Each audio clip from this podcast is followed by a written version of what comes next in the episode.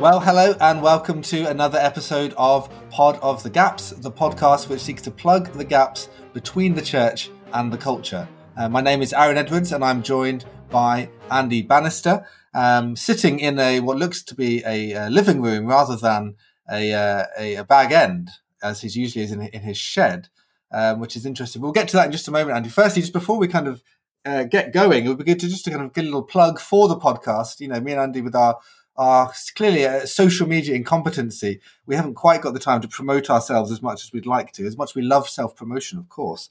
Um, it would be really helpful if you guys would help us. So if you were able to like, subscribe, support the podcast in any way you can, that'd be really helpful. We do keep meeting people all across the country who are really enjoying the podcast, finding it really helpful. Um, and so if you can kind of help us to help you and help others um, by supporting the podcast in any way you can, that'd be really, really helpful.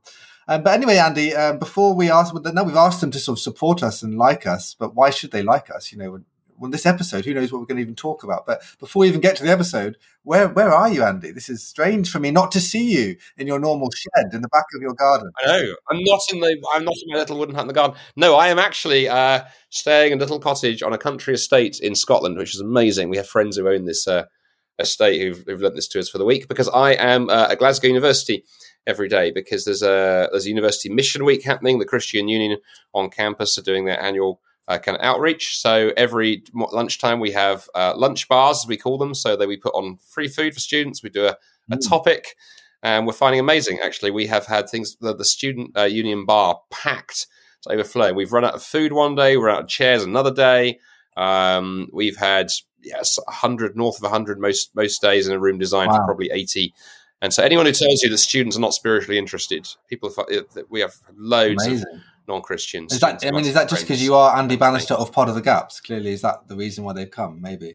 I, I, th- I, think that might drive a few away. Actually, I think it's more likely to be a free sandwich. I think you know, if you say people, to people Andy Bannister, they go, hmm, if you say, "Would you like a free chicken or falafel?" You know, uh, you know, uh, wrap or something. People yes. are going to go, "Yeah, all right." So I think more the quality, more the quality really, and the yeah. topic. Yeah, you don't just well. have the generic. You, you know, yeah, ask, yeah. ask, a good question. Yeah, and people are interested. So, um, so we've done everything from you know God and science, faith and suffering. Today we're looking at um, can you have hmm. human rights without God?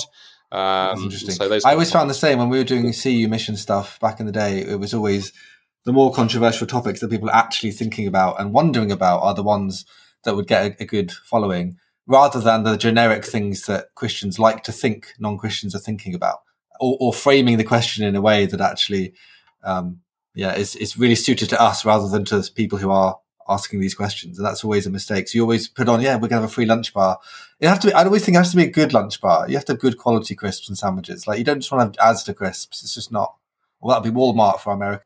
No, I actually did. A, yes, and yeah, the risk right. of offending lots of American listeners, I um, I did a, a, university mission week last year for a different university, which I won't mention, and uh, the CU there had a little bit more cash, and uh, it was a slightly the, the, the sort of the, the, type of university was was uh, was perhaps slightly more upper market, and so they one one evening they did a, they did a gin wow. bar, they did a gin tasting evening, and of course a free gin tasting evening. Absolutely. The marquee was just packed to overflowing and it was great because you know we pull people in for that, but then they mm. stay for the talk mm. and they stay for the Q and A, and um, and we do this with churches too, not gin bars, but I think you know we're saying to churches, hospitality mm. really matters. If you go into a neutral space. Mm. And put on an event in you know coffee shop, uh, a mm. restaurant, pub, wherever, mm. and there's good food and good hospitality, and people feel welcomed, and it's a fun evening. Yeah, people will come and think about life's yeah. big questions. So I think, yeah, the church needs to ask the right questions yeah, yeah. and just welcome That's really people. Good.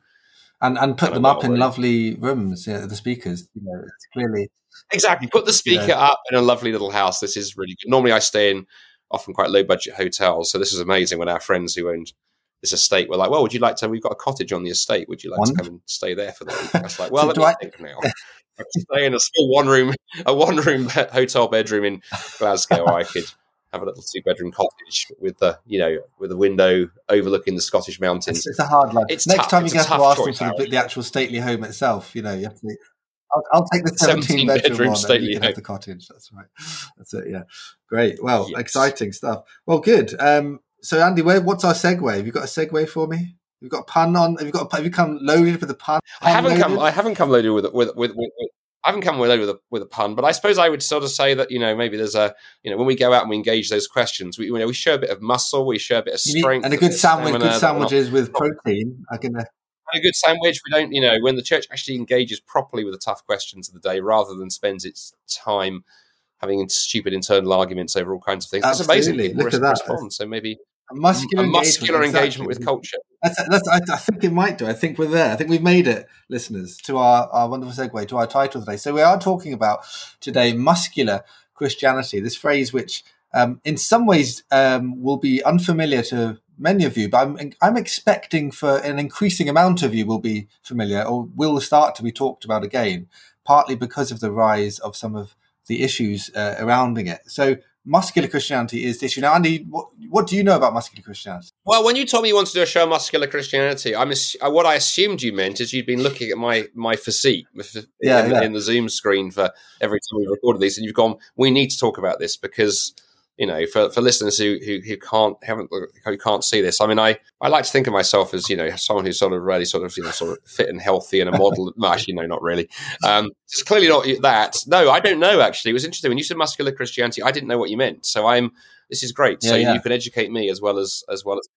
Well, basically, muscular Christianity was a, a kind of defined movement, but most movements of thought develop organically. It was not like anyone sat down and started the Centre for Muscular Christianity, but it started in the 19th century in Victorian England, um, and then it migrated to the US and uh, and took on different kinds of different forms. And it was basically um, a movement of in response to the Industrial Revolution amongst men in the church.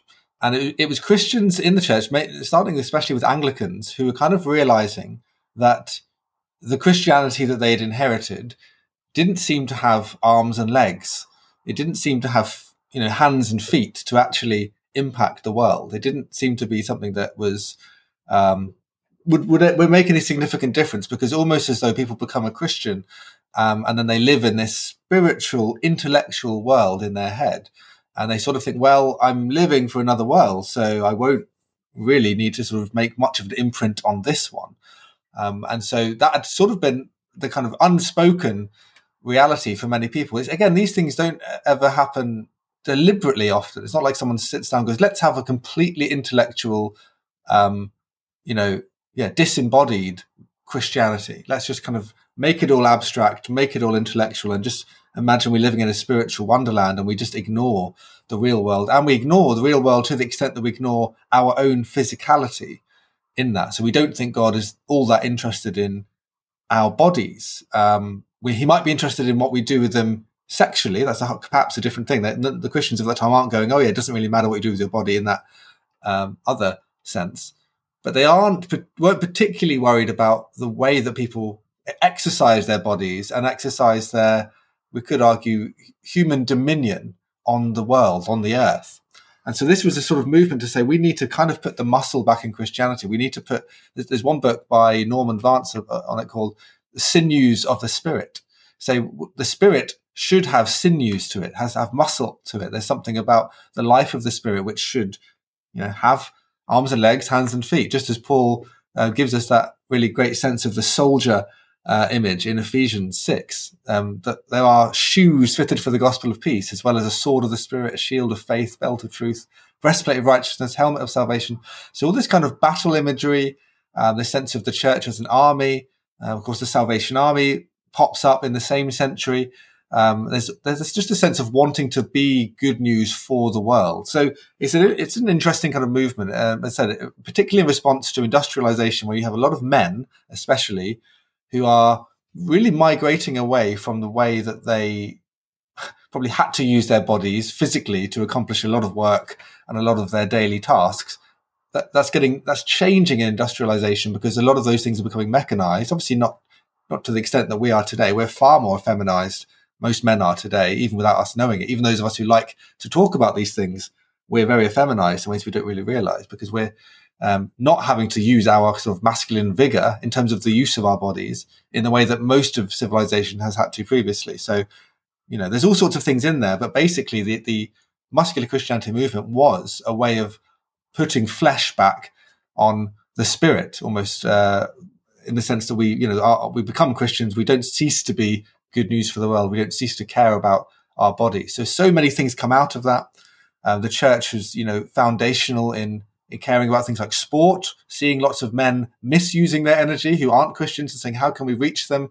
Um, they, you know, lots of churches started. Many of the Premier League football teams, even today, were started by churches. Lots of them were. Um, so quite, you know, an interesting array of things that you wouldn't normally associate with good, pious Christians who care about heaven. Um, these are these are people who said we care about heaven, and therefore we're going to care about earth. We're going to care about what we do here and what and what, what we can accomplish for the kingdom, the kingdom of God, kind of advancing in and through Jesus being declared as Lord throughout this world. So there's all sorts of yeah, interesting things related to it. Um, I could say much more, but you know, I'll let you uh, reflect on any of those things if you wish at this time. As, as a good muscular Christian good, yourself, uh, of course. Who does like climbing? You, you're, you're quite a hiker. I am. excuse me. I am quite a hiker and, and a climber. I like I like climbing things and occasionally falling off things.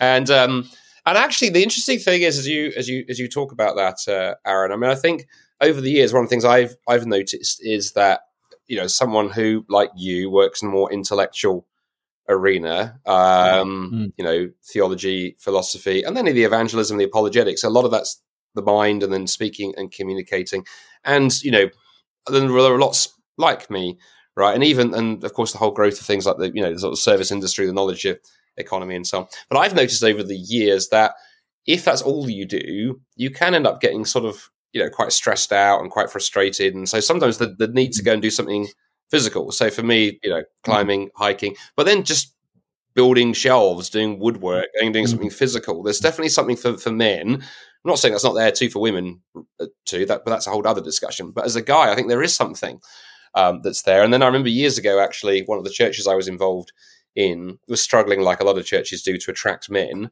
And so we um, mm. we set up a men's group that was designed for outreach uh, amongst among anything mm. else, and it was one of the most successful things I've ever seen because it was organised by we had a local mm. farmer in the in the church, and so we started once a month on his farm.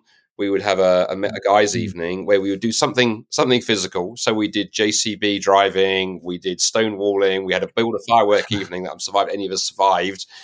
So sort of good, sort of you know manly sort of type stuff. Then we had a barbecue, and Nigel's idea of a barbecue was to dig a pit with a JCB, fill it, fill it full of fencing poles, pour gasoline over it, set fire to it, put a metal griddle over it, and throw slabs of cow on top.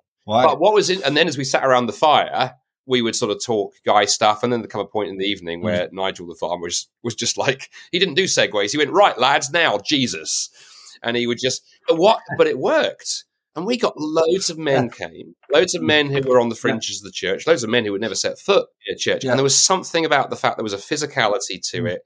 Um, mm. And then there was the mm. spirituality was just sort of woven naturally into that. And that was mm. quite eye opener for me. And the, the other thing I would say, as mm. well as you were talking there, struck me is the way also in church history, the way the pendulum swing happens and and, and often yeah. that can be healthy but it will often go too far so obviously there's the phrase the phase mm. you've talked about then i think of the you know early 20th century where perhaps you know to what extent this flowed into this you had a lot of churches got quite involved in so one sense doing muscular things going out and doing social mm. action mm. doing stuff mm forgot yeah. about the life of the spirit and the life of yeah. the heart and the mind. I think, yeah. you know, I've mentioned him on the show before, Lesslie Newbigin, really big hero mm. of mine, mm. you know, grows up in that environment and realized that, mm.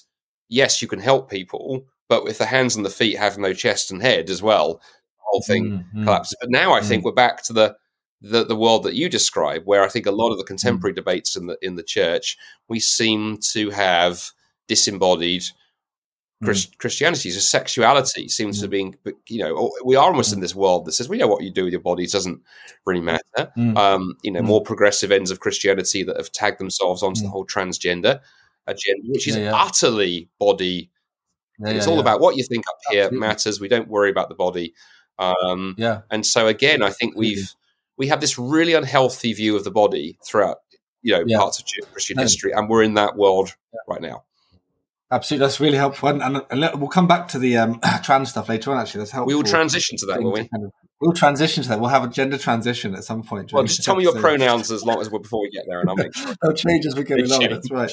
Um, yeah, no, but it's really interesting what you say about the um, some of the men's stuff as well, and I do think you know without wanting to actually do we do we not want to cause controversy? Of course, we want to cause controversy. We want to cause good controversy. This show never causes controversy. Yeah, we, we want to go against the verse. Yeah, we never get into hot water. Um, exactly, indeed. But the uh, but the um the issue is obviously someone naturally as soon as you start talking about men like this, of course, women will say, "Why can't we like this?" And I just think it's helpful just to lay that to one side and go, "Okay, men and women are different." Go and listen to our episode on that and so it's it's you're not going to get women's ministries that do JCB barbecues. You just aren't going to get those taking off in any great numbers. So maybe you will have some who might gravitate to it one way or another, but generally speaking, you look at the impact that it can have on men when you sort of go, no, you are generally speaking more um, aligned to this way of appreciating things, or you're going to be drawn or gravitating to this approach. Just very quickly, by the way, that's a good point. Just very, very quickly. I think the other way of heading that off at the pass, Aaron, is to say if somebody wants to, there is nothing to stop a woman in a church going and starting a JCB group for women. There is nothing to stop that at all. I think your point, though, is if you were to do that, I think you would get a limited number. Um, you know, yeah. you see that in certain sports. I would say, like rock climbing is a good example. There are some re- there are women in rock climbing. There are quite a few, lot few women in rock climbing. There are some really great great women rock climbers who are blazing a trail and have done historically. But it still, mm. in fact, remains there are many more mm-hmm. men, even though that sport is totally open to, to anybody. So mm-hmm. you get a sort of self selection. Yeah. Effect going. Yeah, and, and, and culture and, today is going. If there's not fifty percent representation across the board, there's something wrong. Exactly. Rather than go, let yeah. people pick what they darn well like. Mm-hmm. Uh, I mean, I would even, I, would only push back a little bit on, on that. That helps, you, that, help, that helps you not getting in trouble. You you can be the nice, you know. I can be. Uh, I can be. The, I can be Fred. Be Fred I, to your Shaggy. I, I, I just don't think it would be good for uh, women in churches to start JCB barbecues. I don't think it would I be. think anybody would though. That's the. exactly, you're right. They probably wouldn't. But if let's say they did, and we said, "Hey, there's nothing stopping you," I'd kind of be like, "I don't know if I believe that." I think it wouldn't be. I, not that I want to stop them if I was leading church. I, I just sort of want to say, "Is that is it the best way?" I'm digging a hole with a JCB. Um, is it the best way to cultivate femininity if we believe masculinity and femininity are things that the Bible seems to care about? So back to on the muscular Christianity um, uh, sort of in the movement, they are, they had obviously a very clear Victorian sense of the difference between men and women, perhaps too much, some would argue, in terms of stereotyping. But it did allow this sense of look, we really need to reach men. The thing that you described earlier, Andrew, about um, men, lack of men in the church, I was amazed to see a quote from uh, the Puritan preacher Cotton Mather in a good article by Greg Morse on muscular Christianity. Um, and he said his dates are 1663 to 1728, so pre-Victorian, but kind of mm. the world that we look back to and we assume our world is so different. And look at this quote: "There are far more godly women in the world than godly men. I have seen it without going a mile from home that in a church of three or four hundred communicants, there are but a few more than one hundred men. All the rest are women." And there's all these people writing stuff about why why aren't men going to church in the 19th century after that? Why aren't men going to church? You know, nearly three fourths of church members are women. Um, is is there something about Christianity that's maybe foreign to to men and to the masculine makeup? Uh, are the JCB types? Is there just something that Christianity is incompatible with masculinity because all these men aren't turning up? They've been talking about this for hundreds of years, which is fascinating. We we see you know Dave Murrow's book, which we mentioned yeah. in our masculinity episode last year, why men hate going to church. And we think, oh, this is a new problem. And it's actually been a problem of throughout modernity. So maybe not entirety of history, but throughout modernity, as technology perhaps advances, or perhaps as we, the church has become effeminized in all sorts of other ways, um, men aren't showing up and they're not wanting to get involved because they don't want to just sit and okay, this is and that's not even to say that women just want to sit. What I'm saying is they don't that the men want to be active and involved. They want to use their bodies. They want to be on a mission.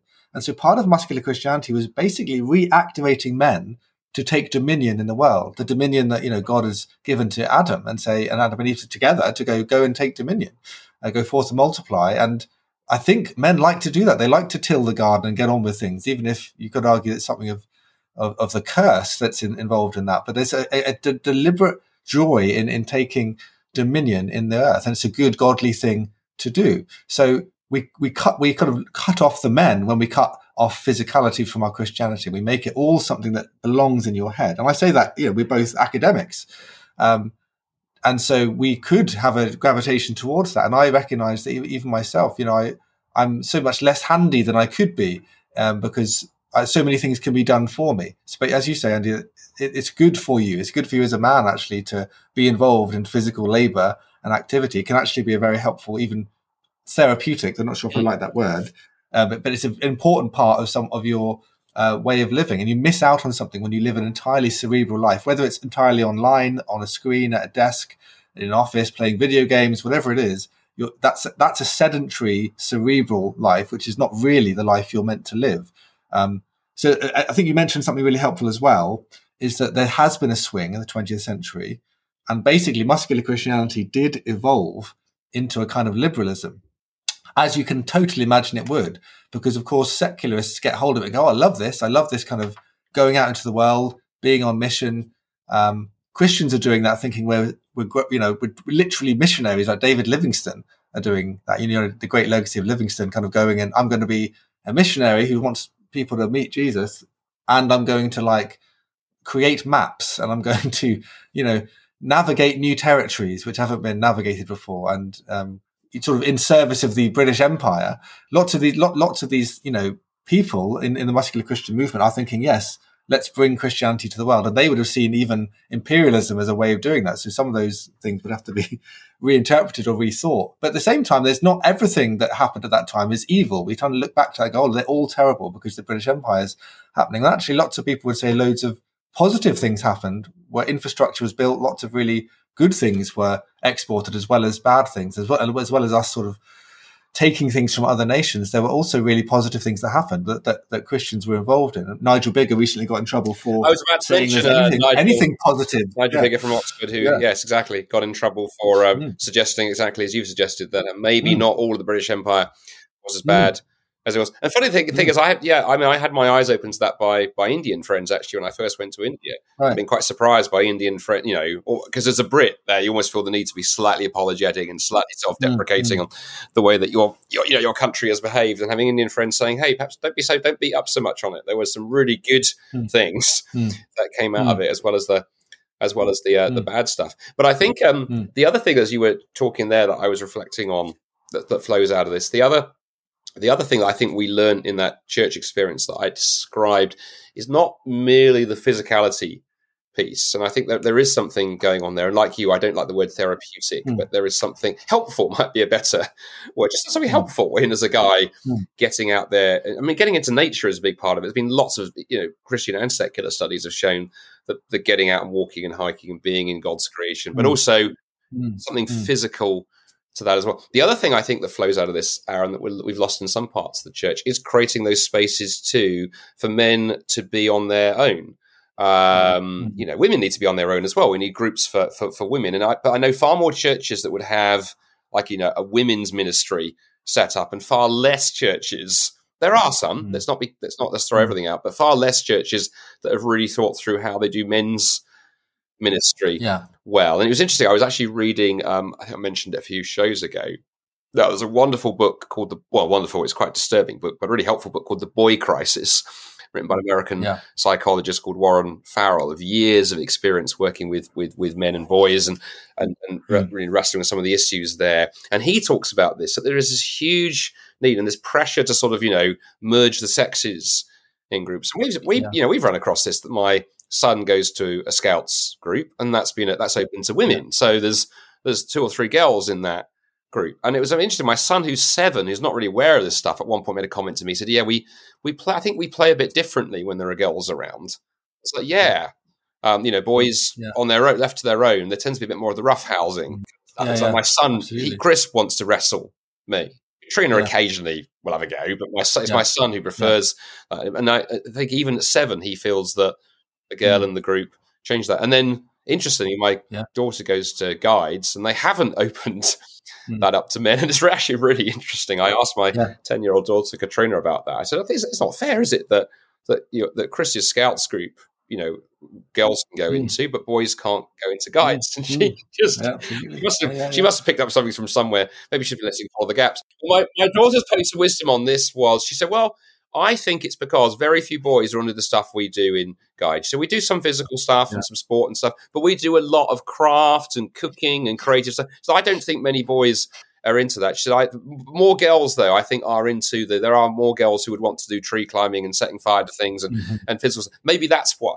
And I, and I said, oh, that was that was interesting. Her mm. her take on that. But yeah, but anyway, Warren Farrell's stuff in the boy crisis is mm. interesting mm. because you know he's got lots of data psychologically to back up that guys do really well when there are some spaces where they can yes. talk about guy stuff and not feel it has to be filtered and not feel they mm. have to, mm. you know, somehow change yeah. things are how, yeah. what, who who they are. And that's not to say we want to create spaces for toxic flaming masculinity. That word always gets thrown around, but there is something, as we said, there are differences between men and women, and creating spaces where those differences can be expressed and talked about. Um, mm. As we saw, you know, twenty years ago in church, mm. create those spaces, and actually non-Christian men come, um, which mm. is interesting. Yeah and we had that. We had a similar thing recently. Running a myself and a, a guy in our church started a, a, men's group meeting once a month called Being Men, and we got a significant amount of guys turn up on the first week, and and the cons- good kind of consistent numbers throughout, and a mixture of uh, just mostly Christians from the church, but then a few non Christians coming along, um, and it's a space where we'll just hang out, have beers, and um, you know chat and even just having a space where it is called being men, so there aren't any women allowed. Um, again, I, the whole notion of oh, this will inevitably be toxic is just a real ideology of our age, and it's actually, I think, a real problem because people don't seem to realize how important that is and how different um, men and women are, and, and that those spaces are necessary. We absolutely we recognize it for women. We recognize there are spaces that need to be just women um, and as well as mixed spaces, but there have to be ones for men, especially because we are in a crisis. Men are the ones who are committing suicide at a ridiculous rate, uh, comparably. And I think, yeah, that sense of, of, of, of co- collective togetherness and a sense where they can just talk about what it means to be men. So we have a talk at this thing. I've been doing a series on David's Mighty Men where we get into some of these issues. What are these things that the Bible even might speak about in terms of masculinity, which we don't even hear spoken about in our culture? Um, and I did reference actually the similar thing to where you mentioned with Katrina and Guides um, that um, we have the Girls Brigade who meet. Uh, their international headquarters is here where I work at, at, Cliff College. It's just down the bottom of the hill there. And uh, I chat to their leaders of that sometimes and, and say, you know, I, I love the fact that you guys still are holding on to girls only because the Boys Brigade now allow girls in, which I think is outrageous. Um, because it's like, oh, we just don't care about the effect on the boys but we'll absolutely must protect the girls against these toxic boys. And I just think that's just, uh, I, think genuinely that's like disgraceful in our culture that we think that's okay. And if and Christians think, oh yeah, there's understandings for that because some girls want to get in. It's it's, it's not inclusive. Whereas um, we can't allow the boys in because they'll obviously be terrible to the to the girls. Now I don't want to allow the boys into girls' brigade. They, the girls should be the girls' brigade. They said keep fighting that battle. And they said yeah, we're trying, but people are now starting to kind of push on that. Um, because of course you are going to get people who are you're going to get more effeminate boys who are going to want to join girl guides and, and girls brigade. And they probably will have to bow to that pressure. So i'm glad the women are holding strong. I wish the men had held strong as well to protect some of those boys because brotherhood and those dynamics that you get have been so central. And that's what muscular christianity sought to recover. It sought to say we need spaces where we need to create boys clubs. It's so funny we use the term boys clubs as a bad thing. I picked up this um this book yes just uh, i think it was yesterday i picked this up off a shelf called Making Men The History of Boys' Clubs and Related Movements in Great Britain by a guy called Eagar. Um, and it's just a whole history of say, why did the churches have to start boys' clubs? And then the, then the secular culture takes them over eventually, and they probably become, as you say, in the 20th century, it becomes a kind of social gospel. Let's just do stuff that's good for good for the world, um, which is a good thing. But then, then they lose the spirituality. So it's it, it, the muscular Christianity was absolutely recovering. We must reach men uh, we, we, and the men need to understand that their bod, they've been given their bodies for a reason. That physical exercise is good. You know, Paul says, you know, um, physical tra- bodily physical training is of value, but of course, godliness is kind of higher. It, it's kind of almost on on a continuum. They're connected, um, but it's not like it's valueless. Because we've often lived Christianity as though our, our bodies don't matter that much because it's all about our heads and our souls, uh, or our hearts and our and our heads, I guess yeah, where so they were kind of recovering this and saying getting, getting boys together will be productive for them. It will use their significant amounts of energy. Whereas today you, you, find the whole thing in schools where boys are just diagnosed with ADHD because they're asked to sit down in a room for the entire day and they don't seem to respond as well as girls to to certain modes of education. So there, we've mentioned before that that sense in which um, boys are seen as defective girls in our education system. Um, and that's precisely because boys need to be out there active using their bodies. And even those who are less inclined to that. So you might be listening to this going, oh, but I'm not that kind of boy or I'm not that kind of man. Um, this is where I think it's really important where we allow scripture and nature to come together. So we're saying we've been given a nature, we've been given a body which seems to lean itself, you know, greater muscle mass in men than women, that kind of thing. We seem to have a proclivity to certain activities that women less so. Um, and then the Bible can helps the revelation of how we see that. There are there's enough in the Bible to lead us in different directions to what masculinity and femininity look like. So you can't just turn up and go, "I'm a different kind of boy. I, I happen I have the same genitalia as you.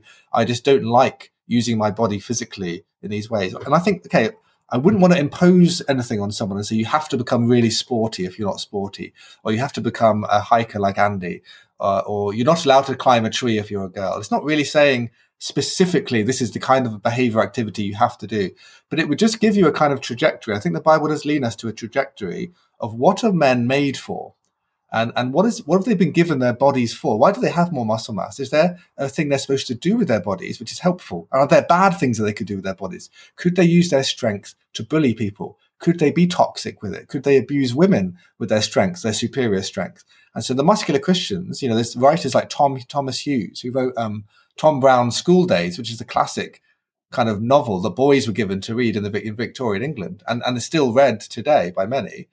Um, and actually, the Japanese the Japanese Empire looked at that book. They they studied Tom Brown's School Days as a model of how to how to create an empire, which I found fascinating because they said this is what the young boys in England are reading uh, as they go and you know take dominion uh, across the world. How do we grow our empire? We're going to read Tom Brown's School Days, which is a, a, bizarre thing. I don't know how it went down or how they translated that into Japanese culture, but it was an interesting thing that this sense of boys growing up and being trained to take dominion, right? But not in a way that means I'm going to dominate and uh, destroy people, as we might often imagine is the case.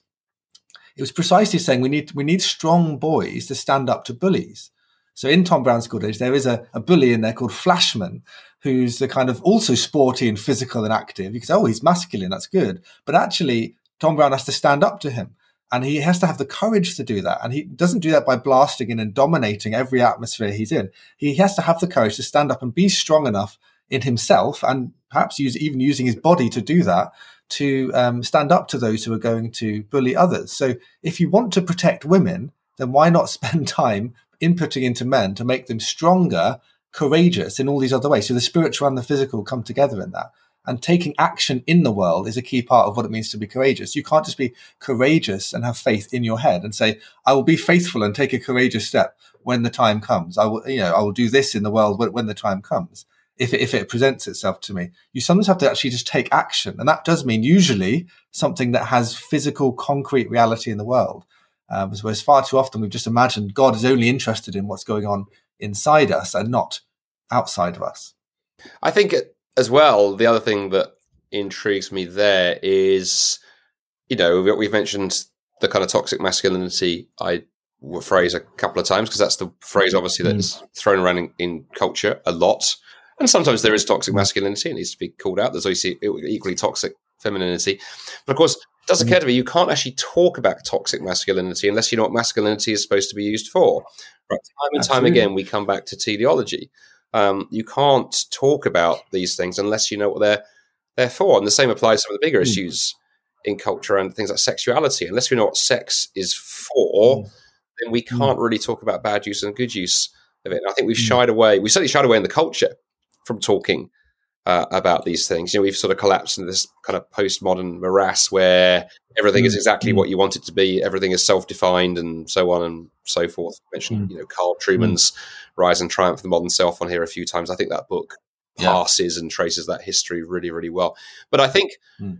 in the church today, I think the issue we we have, Aaron, is I think I do think we are back into the into the realms of the Gnostic, where I think we're, we're well, for yes. a number of things. I think I think there's a fear. We're afraid of having those com- conversations. So I think mm. you know national leaders like say well, you know Justin Welby, Church of England, you know, is probably mm. you know firstly terrified about coming out and mm. actually talking about these things because you're going to get mm. shot at. Um, mm. I guess if I had, you know, Welby over a coffee, I'd say, dude, whatever you say, you're going to get shot at. So why not take a stand on something? Because you know, there's no, there's nowhere to hide. Uh, really, um, yeah. someone's going to keep you on yeah. on something. But then, secondly, I think I think we have bought into this. You know, the contemporary world wants to tell you that every, that gender is just utterly is just a construct, and of course that mm. greases the skids for things like transgenderism. You know, it begins well, yes. doesn't it? It begins with a you. I've mm. alluded to it. you've alluded to the idea if you know if a girl wants to climb trees, let her climb trees, and I think that's dead right. I have a girl who likes to climb trees. My daughter is up anything, um, you know, before you can say um, you know Scotch pine, but. Um, but the fact remains that, as you say, there are still there is still that biblical framework for what masculinity in general looks like and what femininity mm. in mm. general looks like. There are differences between between men and women. Um, but you know, you you say those things in our culture, and you get you get you know look of abject horror thrown at you. But mm. I think the church has run away from that, and I think that's half the reason we're in mm. the mess that we are. And no wonder we then have these ludicrous conversations about sexuality. As we the day we record this, the Church of England is about to take some big, you know, historic yeah. vote on something crazy around sexuality. Um, the Methodist Church is so far down the rabbit hole; it's past the rabbits and and, and into mm. somewhere further. Um, because I think beyond post rabbits, post rabbits, post post rabbit hole, um, because we've lost contact with with reality, and I think. Yeah, I think what was helpful in this conversation around, around the muscular aspect is going. There is a world out there. There are some givens in that world, and there are some there's some degree to which we can shape things, but the degree to which we can has some has some limits as well. But rather than seeing that as a source of frustration or a chance to you know mm. insult one another, going okay, well let's look at the world that God calls good, and go out there and see mm. how do we engage it and engage it well. And mm. if along the way people get upset with some of the things you say, well, that's always going to happen. But we can still do that with grace and compassion, uh, even when we mm. disagree mm. with one another. But I think right now we run the risk in the church as well as the culture of having completely emasculated men, of forcing women to just behave like men anyway, mm. and all yeah. kinds of chaos follows. And yeah. um, no wonder, therefore, that you know people who do look at this and say there has to be more to life than just a kind of sort of grey mm. morass of you know non-specific gender no wonder men mm. particularly are mm. therefore chasing after secular voices like say jordan peterson who we've talked about on this show yeah.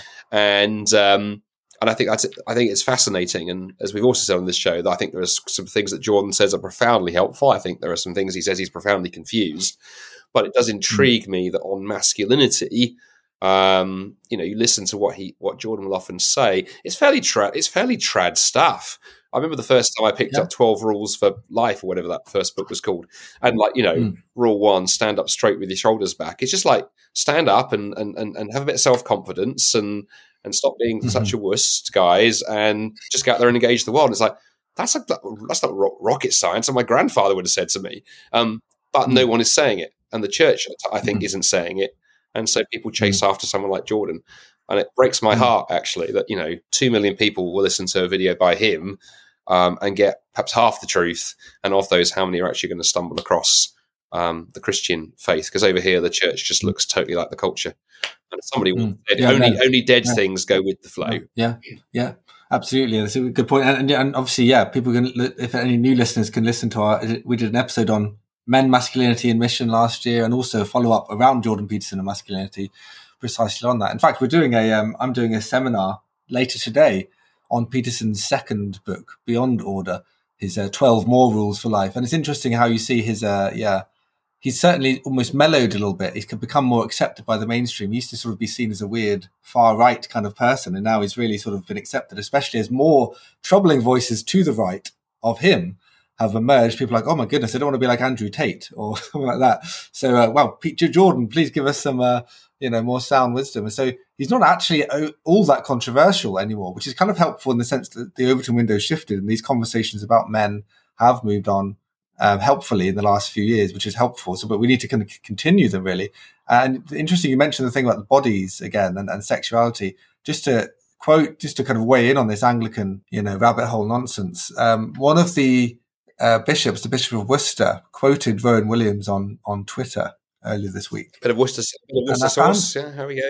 The worst, the worst, yeah, yeah. The bishop, the worst bishop. No, um, he, uh, so he quoted Rowan Williams, of course, former Archbishop of Canterbury, who's obviously a very erudite and complex thinker. Um, very, very kind of great theologian. Seems a great theologian, and you know, very, has got lots of brilliant insights. But I found him troubling as an archbishop because he was often so complex and nuanced that he would always get misunderstood. Famously, on the when he said, you know, Sharia law, perhaps it's inevitable that Sharia law yes, should be incorporated yes, I do remember that. British law.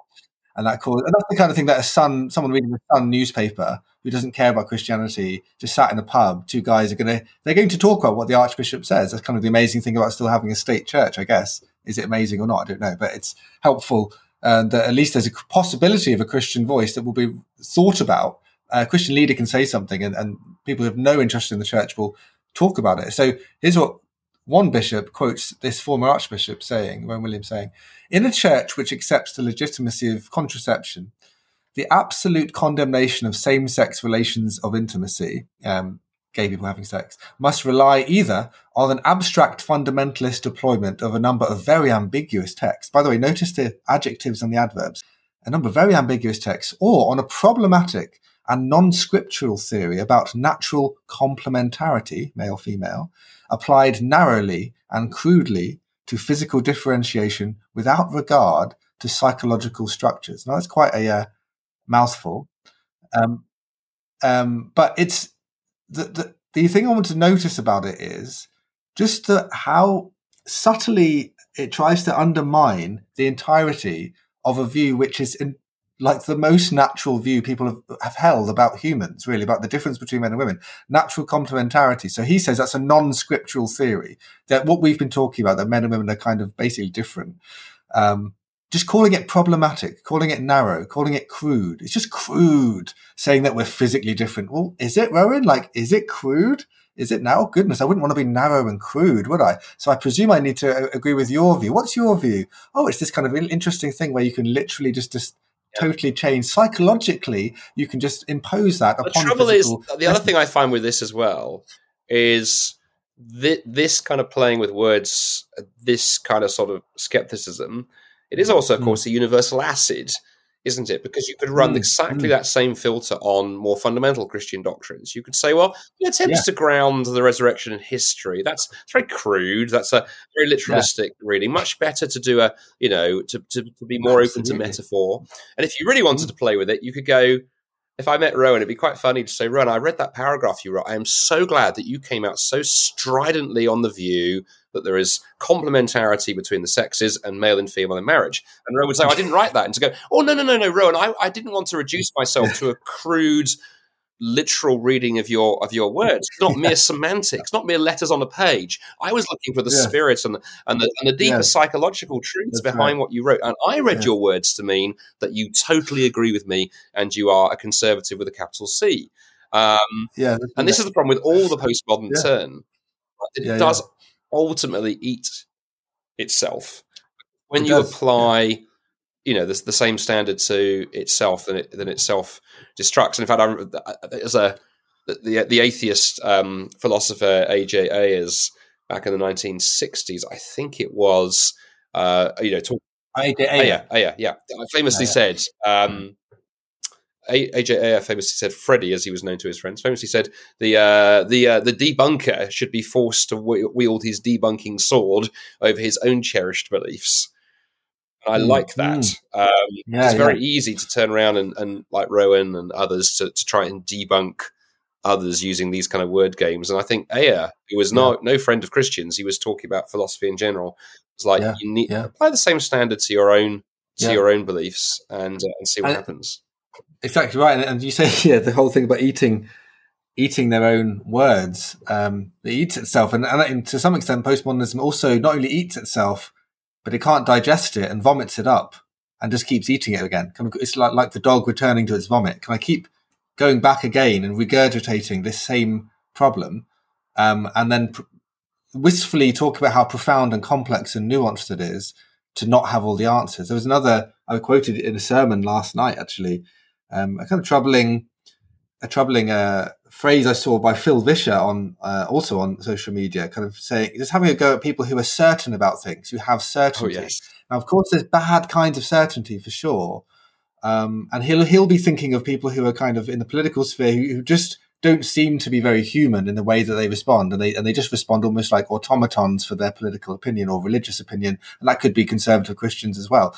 Um, but I just find it disingenuous sometimes. It's like I'm the human, authentic one because I doubt, and I'm just very, I don't really fully believe what I really believe, or at least I'm not as sure as you. And to be sure about stuff, to be have any kind of certainty or confidence in what you believe, and to take action on it in the world, again, which is what the muscular Christians were trying to do, that must be really bad. You're too certain. Let's just be ambiguous about everything. Let's just kind of be not crude and not narrow.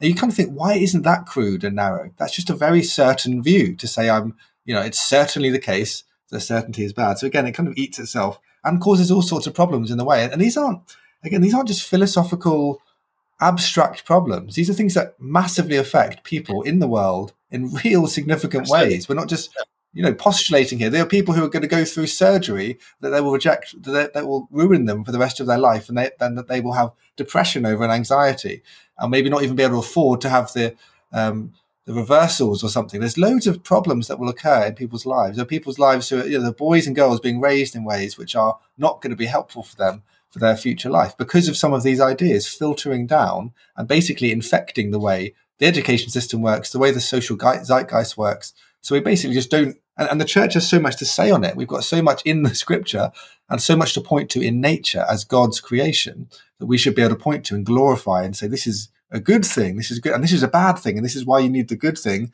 to counteract the bad thing, uh, such as the muscular Christians at their best were trying to do. Um, and yet we're embarrassed to talk about it. We're embarrassed to kind of go there. So I absolutely think we need to recover this um, sense of taking the world by storm, as it were, and saying we are here as emissaries of the kingdom of God, and we want to see God doing great things again through us, through His church. And that does mean men and women being men and women of God. And that's a different thing, not just putting us all under some personal, individualistic, um, kind of arbitrary distinction where we can just say, well, I'm whoever I want to be. I'm, I'm just a person. Why not? Why, why just a person? Why stop there? Why not just make yourself a unicorn or a dragon or something? Which I guess you'd get a lot more done if you were a dragon, at least if you believed you were. I think that's not a bad place to end. why? Why? why? Dragon. On the uh, yes. uh, on the uh, on the on the dragon. But I think really just that that that call to yeah, we need more muscular Christianity. We need to not be afraid of how God has constructed things. I mean, not, not be afraid of truth um, either. You know, it occurs to me actually that what I find fascinating back in that Rowan Williams quote and Phil Vischer and others is is that there's always a temptation the, the, the, the, where there's a trick and you can learn to spot the trick is where you're very quick mm. to deconstruct the position you disagree with it never applies yeah. to your yourself i remember reading an interview with, with tim keller and uh, you know who was sort of leaning more liberal in his early days goes to goes to college and there's all this liberal theology being thrown around and then he raises his hand and said you know if everything is relative presumably justice is relative too right and was told oh no mm. don't be silly of course it isn't and he was like, "That's the moment at which I realised I'd been had." Um, mm. and I mm. think that would be the mm. same with Rowan. If you were to go to Rowan or to Phil and say, "Okay, yeah, take Phil Vischer's quote," so we can't be sure, certain, so we probably don't really need to take a stand on sexual trafficking human sexual trafficking because that's certainty, right? We're not sure. It might be okay. It might not be okay. I'm sure Phil would say, "Are you insane? Of course we should. Mm. We should take a stand on that on that issue or whatever mm. issue is for him." It's just you know, it sounds very clever when you mm. start applying this to your mm. opponents and try and deconstruct mm. them. Mm. And I think, again, yeah. to bring it back to where we always like to end it, I think the thing about the about the gospel and Jesus and the cross that's so powerful for me is when you take that seriously, that gives you a place to stand to critique culture. Yes, mm. to critique others, but also if you're doing it right, to critique you. You know, I remember being taught mm. very early on in theology, if as you read the Gospels, you don't find you find a Jesus there who only agrees with you, you are reading it mm. wrong. On the other hand, if you read the mm. Gospels, you find yourself regularly going, "Ouch! Oh, hello, that mm. that is an issue I need to deal with." Then you are closer to a you know, reading an authentic Jesus because he doesn't let you get away with just throwing stones at others, whether you are liberal or conservative. Um, yeah. But you put the cross and Jesus central and use that as your reference points then that gives us mm. utter confidence to take a mm. stand on whatever the issue is. I think. Mm. That's really good, yeah. And and and just one final thought on then, to, thinking of, of, the gospel, especially the fact that Jesus was incarnate, is important to mention. Here. Yes, it is. Jesus Jesus became muscular, so that's we mustn't lose the fact of that when we talk about muscular Christianity. The gospel, the incarnation itself, is God becoming flesh. God becoming muscular uh, and putting uh, putting sinews on himself, as it were, um, and enfleshing himself, and that that's just so profound, and we can't get over how profound that is theologically, and the impact that has upon our Christianity as we follow in His wake. We are His hands, and the church is His body here on earth. So we are literally like the muscle of Jesus, as it were, doing stuff in the world um, and enacting that. So we just, we take that wonderful gospel, what he did. We don't just talk about this past event. It's a present reality as we bring the impact of that gospel afresh on our cultures today. Well, that's a great place to end, and uh, and so this has been uh, Pod of the Gaps. I hope it has been sufficiently muscular for you and given you lots to think about. I've been Andy Bannister. That's been Aaron Edwards. And as we said at the start, if you've enjoyed this episode, enjoyed Pod of the Gaps, please remember follow us on Twitter consider supporting us on Patreon.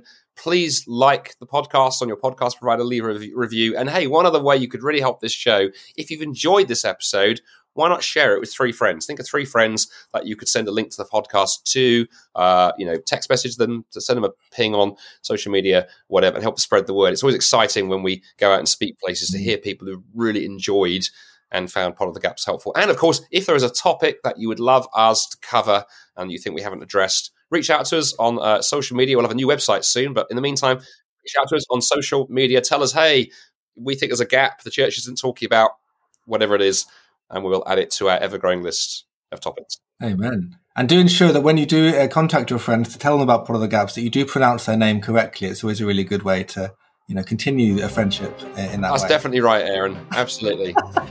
Thank you, and Andino. Andino. And on that note, on that bombshell, goodbye. Farewell. Thank you.